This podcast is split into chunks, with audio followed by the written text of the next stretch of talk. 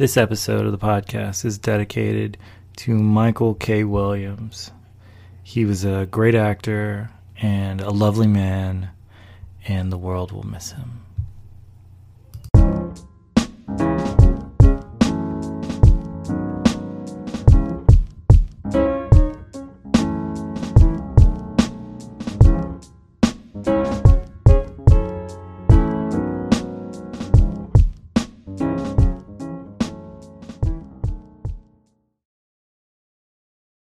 Bienvenidos. Welcome to uh, Painter Files podcast. I'm your host, Jaws Blake, as you well know. Uh, we're going to talk about some stories today, just about kind of like art and growing up and doing all these things. I hope you enjoy, and uh, yeah, let's get going. I always think one of the most interesting things about being a painter and doing all these things is like the things that inspire you because I think people always ask you like what got you started and all these things, but they don't really ask, you know, what's currently inspiring you. And surprisingly to some people, my answer is oftentimes books. I read a lot of books, uh, but I read a lot of old books as a, in addition to a lot of new books, and they're not really like psychology or psychiatry or history and stuff like that. Like I do read those, but my favorite books are actually fiction and so I read a lot of kind of science fiction and like uh, historical fiction, fiction, and things like that. And one of the books I read last year was Lovecraft Country, and they made a TV adaptation of it, which was Michael K. Williams, um, and he was he was in it as like the dad, and I just really liked how he portrayed like a gay black man. Like you don't see that very often of uh, prominent actors portraying someone who could be vulnerable. Like we always play kind of like tough people, but we don't play. And not to say the gay man can't be tough, because that's a strange misconception that I think culturally black people oftentimes need to kind of see that those roads intersect with one another. I think there's a a ingrained fear of something different or anything making us kind of come off as like vulnerable. And I feel like he really did a great job of that where he was kind of he was this vulnerable man who was still very tough. He was living in a time of segregation and all these other things and so you learned a lot from that from like his character and like the show and the book and all these things and yeah, like I think painting a lot of times you have to learn to be vulnerable, but you also have to kind of be strong enough to stand up for what you're putting out. And with characters like that, oftentimes you realize how much you have to be both and walk both worlds. And I think most people kind of have a hard time doing that. I've met many a person who paints things and they're like, I'm not explaining shit.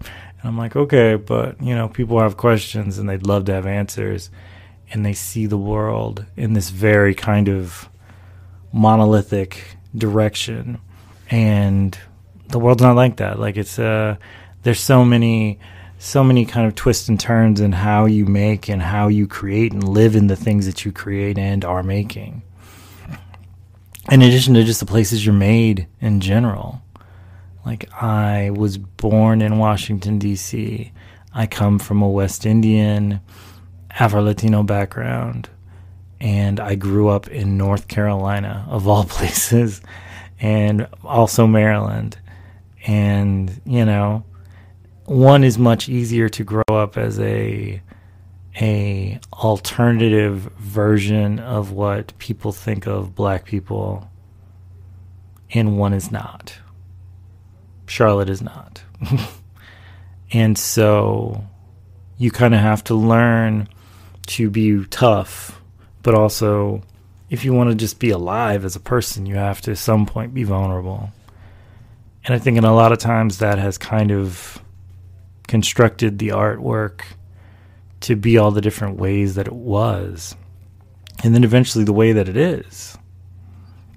Like I've done so much with my with my inner voice to make it my outer voice.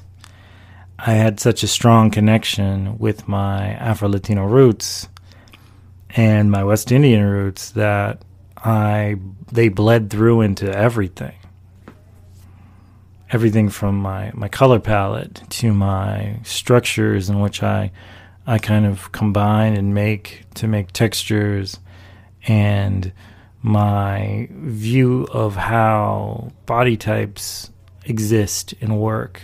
I think of carnival and just there are there is no I mean they take photos a lot of times of like people in carnival and the ones that you see oftentimes are like these super fit tone like goddess esque type people but like carnival is literally men and women and children and people of all ages and body sizes and they're all just dancing and having a great time and different layer different levels of undress and dressed and so on and so forth.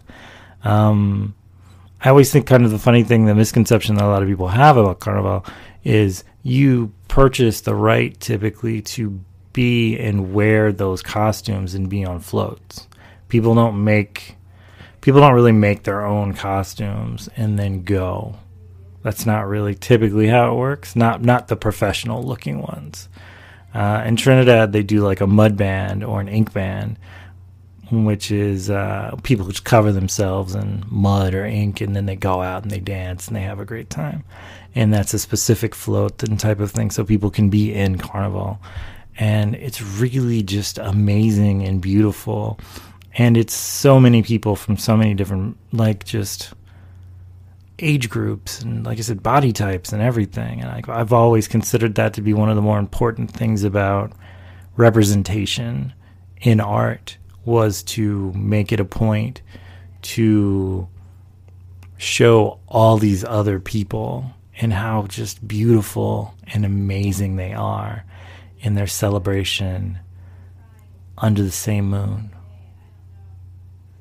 that's kind of what I'd like about books too. Anyone can read a book, no matter where you're from, no matter what language you speak, no matter what ever. If you can read, you can read a book. And we can look under the same moon and be reading the same pages. It's the ultimate connector throughout history and time and all these things. That inspires me.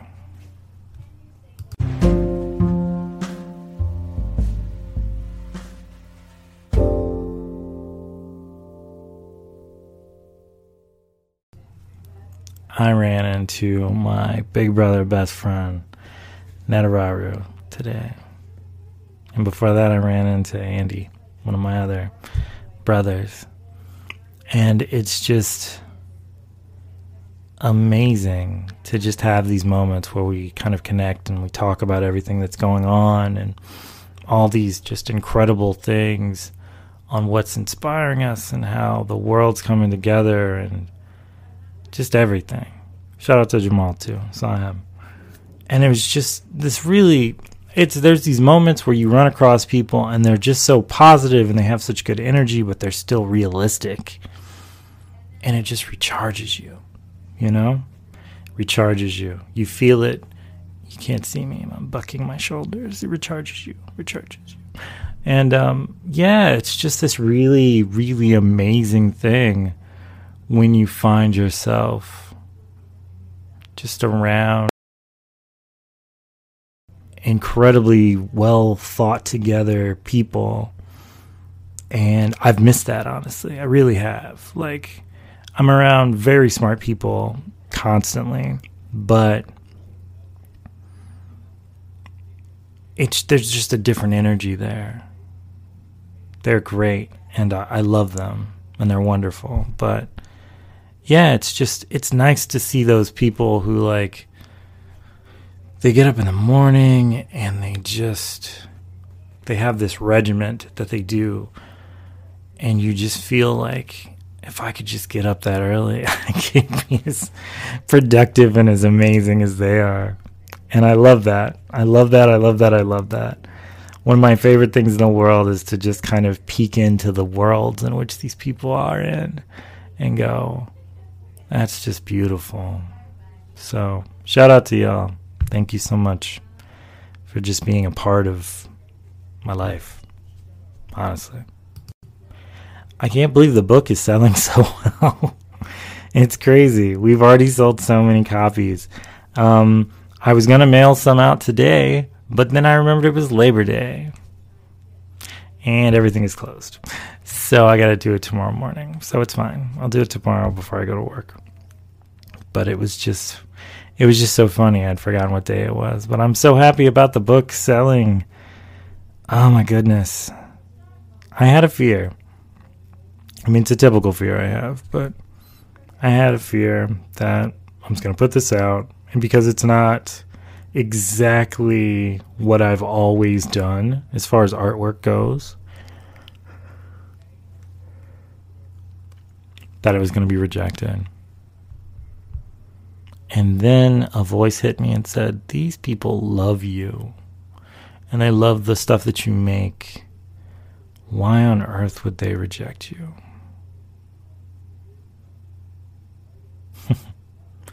and then later I read something else that said, You feel like you're being annoying by telling people to go out and look at your work and pick up your work and buy your work and do stuff with your work and interact with your work. But you're not doing any different than anyone else who's trying to have a store or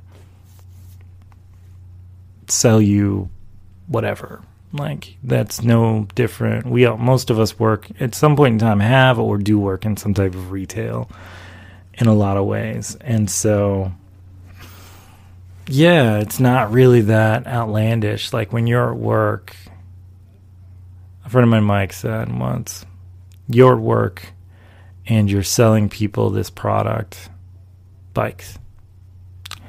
And you don't feel bad when you sell people bikes for whatever number or price that they cost because it's a very normal thing. Like people come in because they wanted to get something, you help them find it, and then they go about their way, and that's a good thing. So why would you feel weird about selling your artwork? They come to you, they're looking for something, and then you're giving that to them. and I just remember just looking at him and going, like, you made that very simplistic. But it's true, though, honestly. I don't know why I found it for so long a difficulty in just going, hey, I made this, please look at it. And I mean, I see it with Alec. I see it with lots of artists who are kind of coming up the ranks on how like it's hard for them to share their work. And like, I don't see anything wrong with sharing work. I've never seen anything wrong with sharing work. But for some reason, asking people to buy a book that I made, an art book, for some reason feels like I'm being like extra weird and needy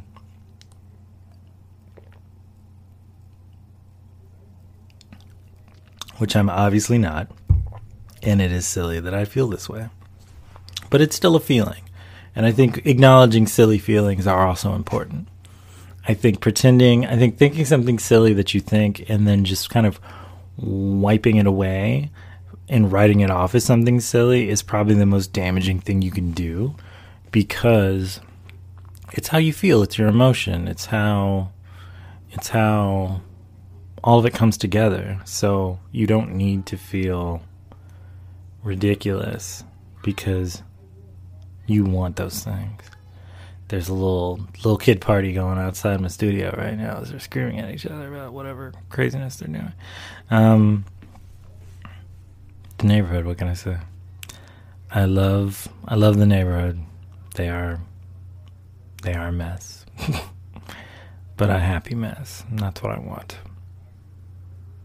so yeah. Um, anybody who buys a book from my online store, uh, my personal online store, will be getting a signed copy with lots of extra stuff going with it. Um, if you do not wish to do that, that is fine. It, costs extra to do that, obviously. Um, if you don't wish to do that, that's fine. Um, you can simply buy it at my Blurb store, actually, my online Blurb store. It's through Blurb. Blurb's producing it, publishing it, and I've just been using them to publish all my books. And I just feel really, really happy and good about it. So I hope you check it out. Um, you can also pick up a digital copy on iTunes. Uh, the iTunes one is significantly less expensive uh, because it's digital. But uh, I hope you pick up the signed copy because I love doing all this stuff. I got all these stamps and I got all these little extra pieces and whatnot. And it's really coming together. So I'm really happy. Hi.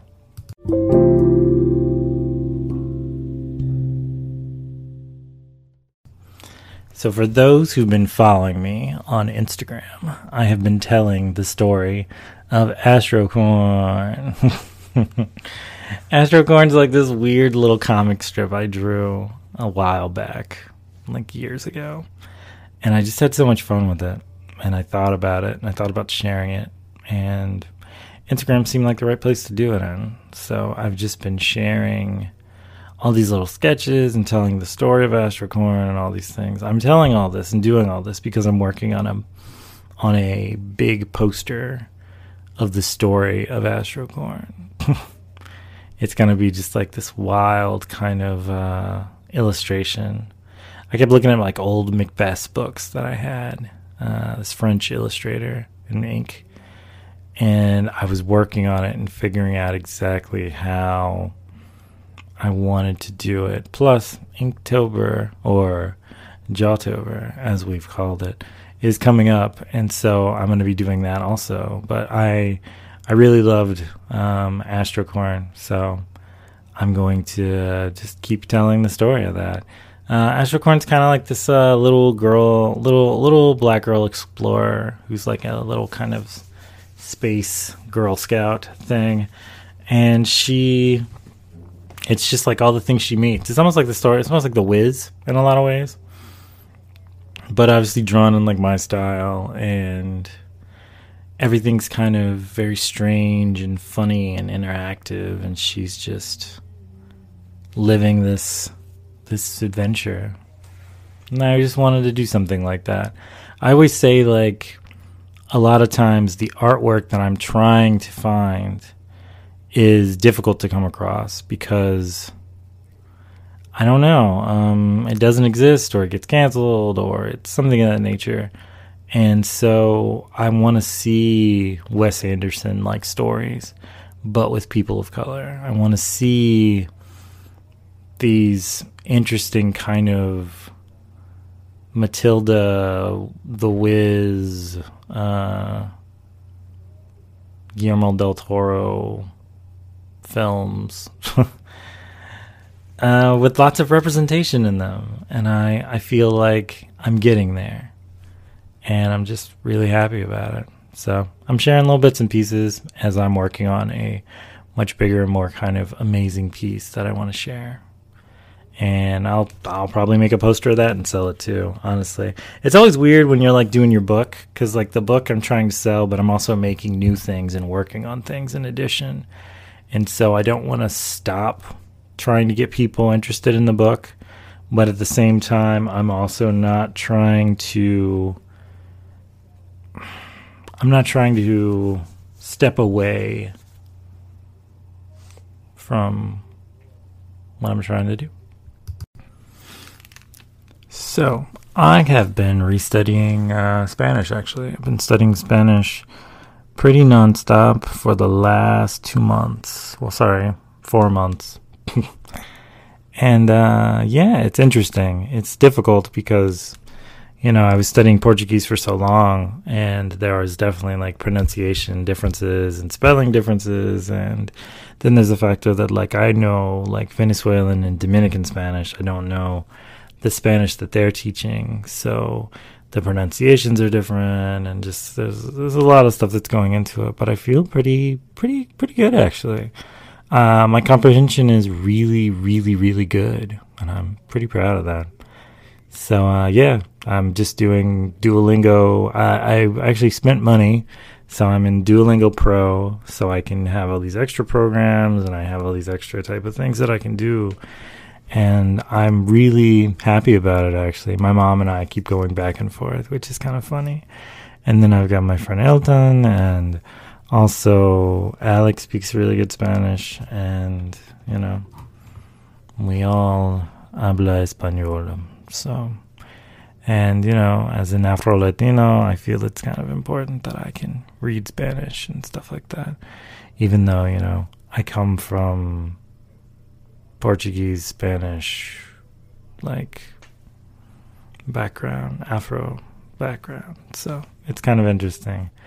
But I'm I'm learning a lot actually. I feel really proud about it and I feel like I feel like yeah, I could really kind of I could like bust out some stuff, which is nice. Uh, especially when I run across people who don't really speak really good English. Like I'm better able to help them and have conversations and just it makes me happy. It makes me happy to feel closer to all these things. I love being able to read like old things people wrote about, like um, Frida Kahlo and stuff like that. Like they, when she died, she made a.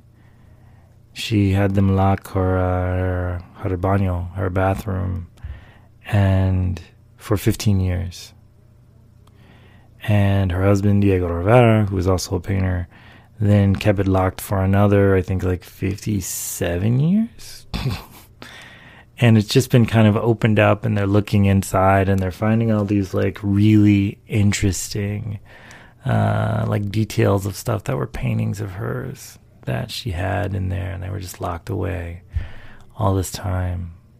And if you go to mexico you can actually go into her home. It's big blue home and uh, check everything out i don't know if you can do it right now because of covid obviously but it's just uh, it's really, really beautiful and uh, quite uh, effective in its stunningness.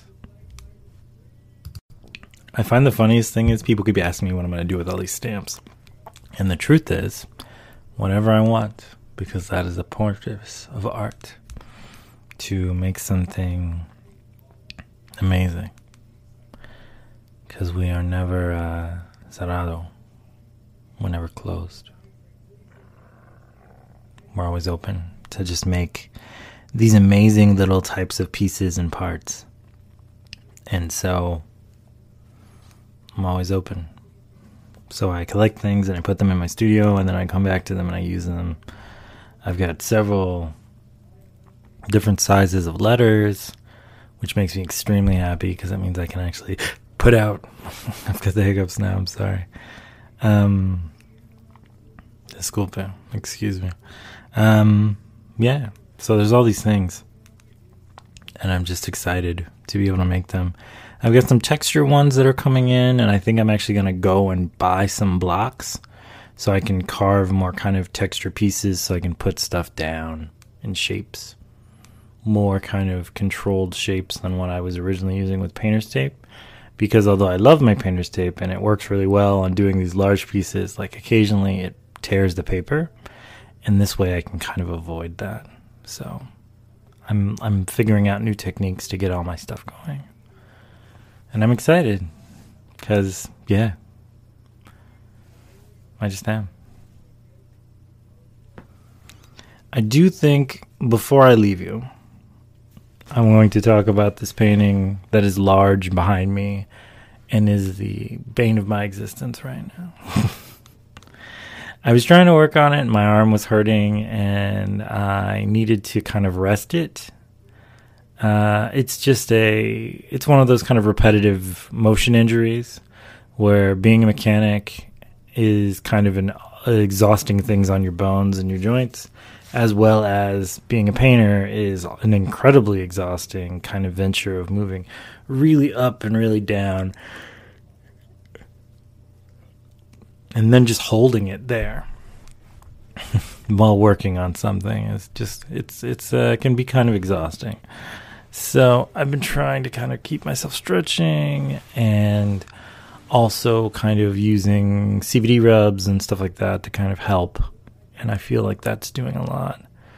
But uh, yeah, even in my in my day and age, in my mastery of painting and so on and so forth, as people have looked at me as. Um, I still paint shit I don't like sometimes, and I decide on whether I want to throw it away or whether I want to keep it. And sometimes I just put it away and then I come back to it later when I feel happier about it. So I think I'm probably going to do that with this one. Hmm. Who knows? Maybe I'll change my mind in the middle of the night.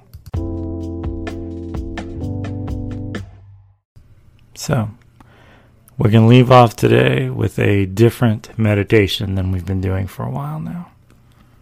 We're not at the beach anymore. It's almost fall. Beach is cold. I'm so ridiculous. All right. Let's work on our breathing. Inhale, deep. Exhale.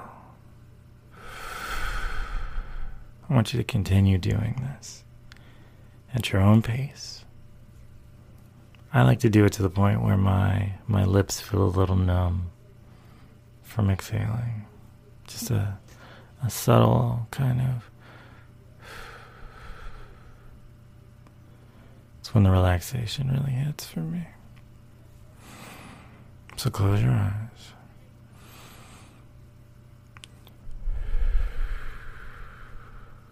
I breathed in your face. All right, close your eyes. Sorry. Um, I should take this more seriously. Um, yeah.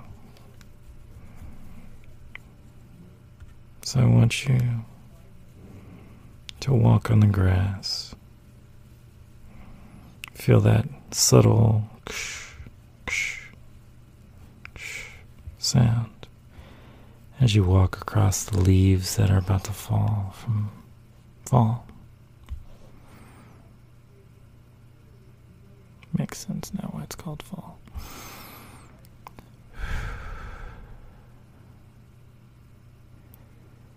And you're going to walk up to this bench where I'm sitting there.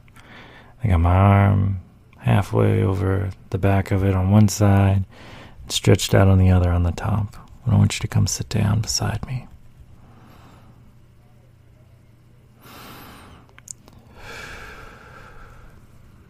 And I want to ask you a few questions because I think it's important to ask questions sometimes.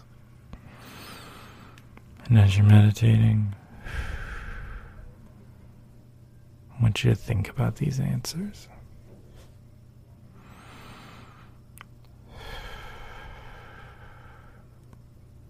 How are you doing today? On a scale of 1 to 5.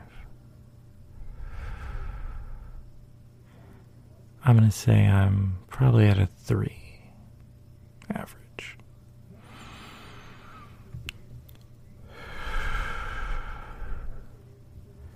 When you leave this, how do you think you're going to be doing for the rest of the day?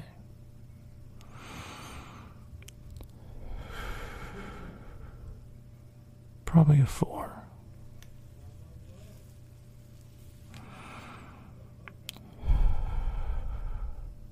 What could happen that would make you feel like it's a five?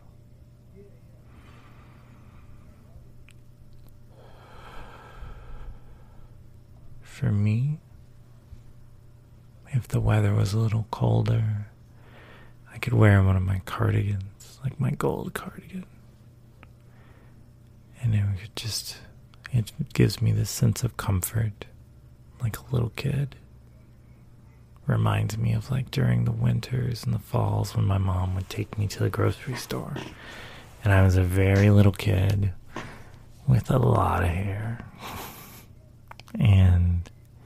i would get cold in the frozen food section and my lips would turn blue so she used to always carry a coat for me in the car even during the summer. Because I get cold so easily. I'd be shivering, freezing. And she, I'd literally probably only be in the aisle for maybe 20, 30 seconds top. But I'd be freezing and just hating it. Which is funny because I love the cold now. But at that time, I was not a fan.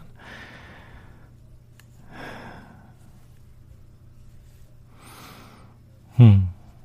That's nice.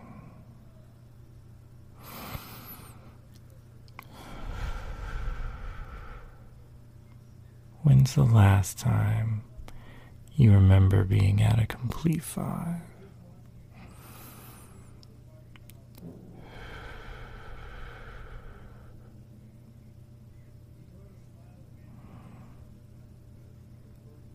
I think when we got our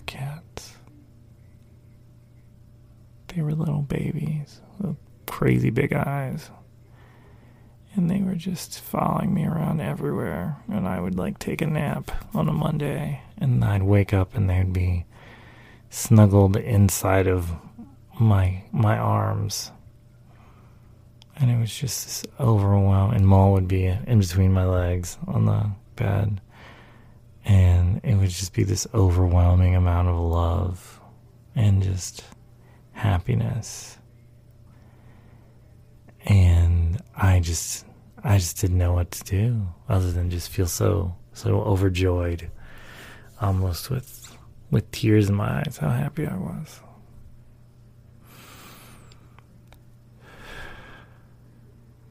I think in a lot of ways we're chasing a five when